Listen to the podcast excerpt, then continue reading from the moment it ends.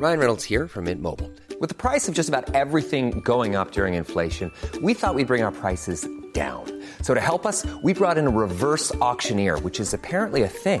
Mint Mobile unlimited premium wireless. Ready to get 30, 30, bit to get 30, bit to get 20, 20, 20, bit to get 20, 20, bit to get 15, 15, 15, 15 just 15 bucks a month. So, Give it a try at mintmobile.com slash switch. $45 upfront for three months plus taxes and fees. Promo for new customers for limited time. Unlimited more than 40 gigabytes per month. Slows. Full terms at mintmobile.com. There's never been a faster or easier way to start your weight loss journey than with PlushCare.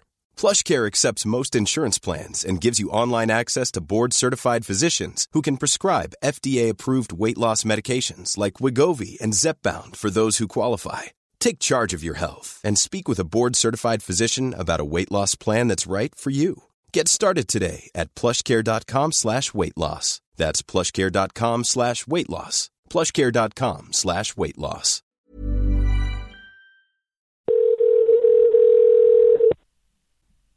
Hello. Hey, Martha. Hi. Where are you and, and what do your immediate surroundings look like?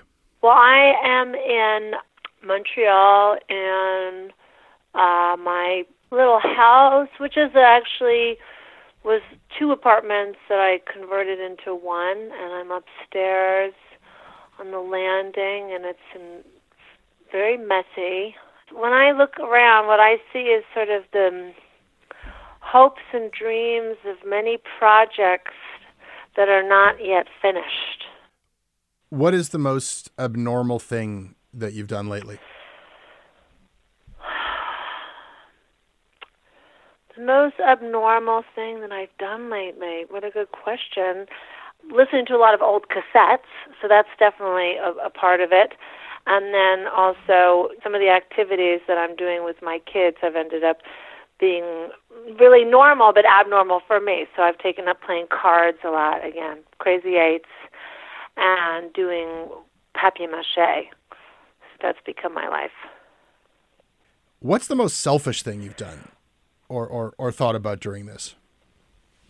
Um, I've become more human or animal-like than than usual and than before, and because there's, I don't have uh, my kids. I only have them half the time, you know. So when I don't have them, I'm I'm staying in bed until until eleven. You know, I am not getting back to people. You know, I am not checking my email a lot of the time. You know, I am sort of checking out. And I think also some of the most selfish thing that I've been doing is playing some of these live streams, whether it's balcony sessions or doing the sessions at Ursa downstairs. A lot of that is also in hopes to, to not be, you know, totally forgotten. I guess it could also, I don't know, it just must be so stressful now. Will people ever come to shows again? Can you ever get together with people to play music again? So, like, all those swirling anxieties about the future of performance itself, to be able to reach an audience, to be able to collaborate with other musicians must just kind of, I don't know, does that do something to those worries? Does, is that helpful? It does. It helps. It's interesting because I've always been, um, somebody that has sort of pushed back from technology a lot, and so it kind of makes me sad that the only way to connect is through it. But at the same time, it's sort of the the what what we're doing with it is sort of um, surmounting it, you know, which was sort of the point. You know what I mean? It's just so fucking crazy. Like it's uh like what is a more essential thing than than people just getting together to listen to music? Like you just figure that's never going to go away. It's Right. always been here. Recorded music is just a blip. Technology is just like happened yesterday. You'll be able to work forever if people like listening to you play music. You you you'd think, and and yet now it's like we got to worry about that.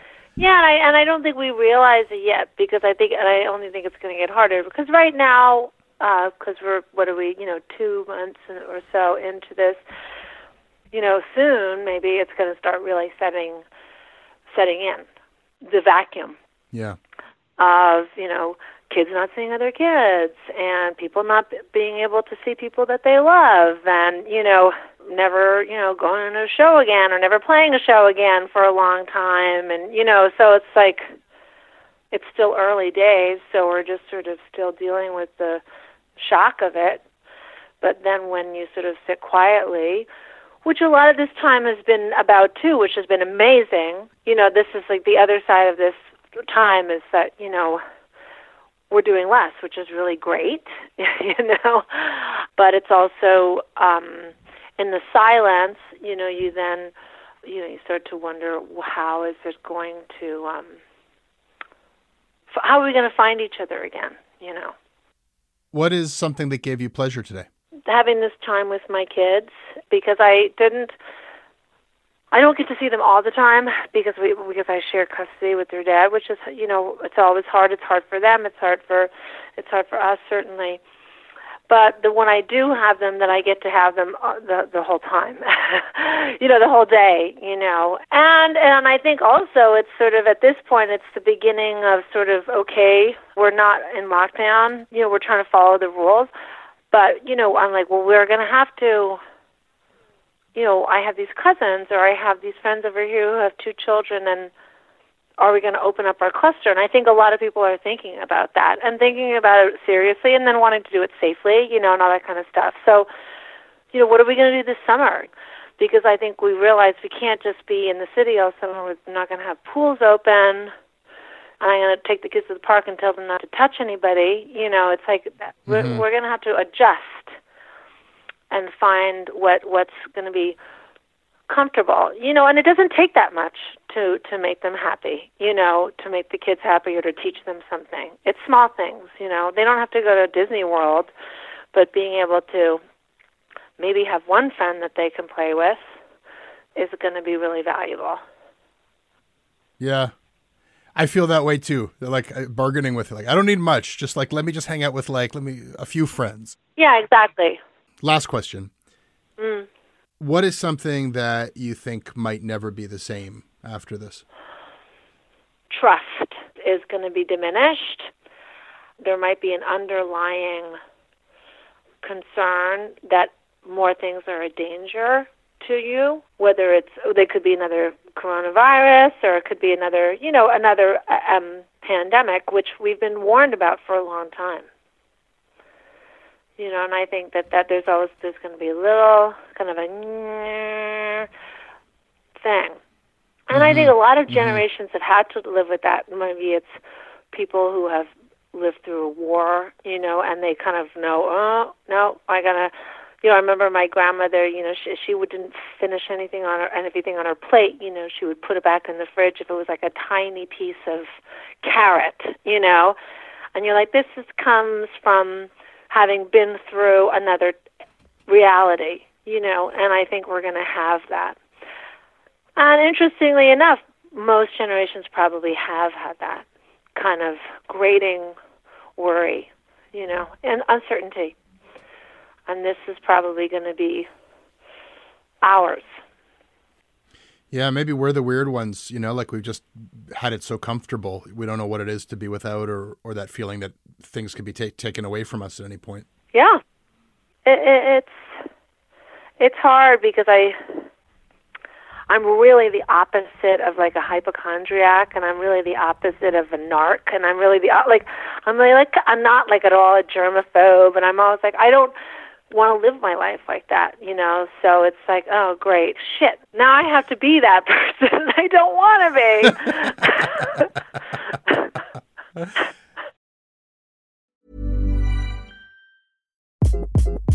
Hi, this is Craig Robinson from Ways to Win, and support for this podcast comes from Invesco QQQ. Invesco QQQ is proud to sponsor this episode and even prouder to provide access to innovation for the last 25 years. Basketball has had innovations over the years too. We're seeing the game played in new ways every day.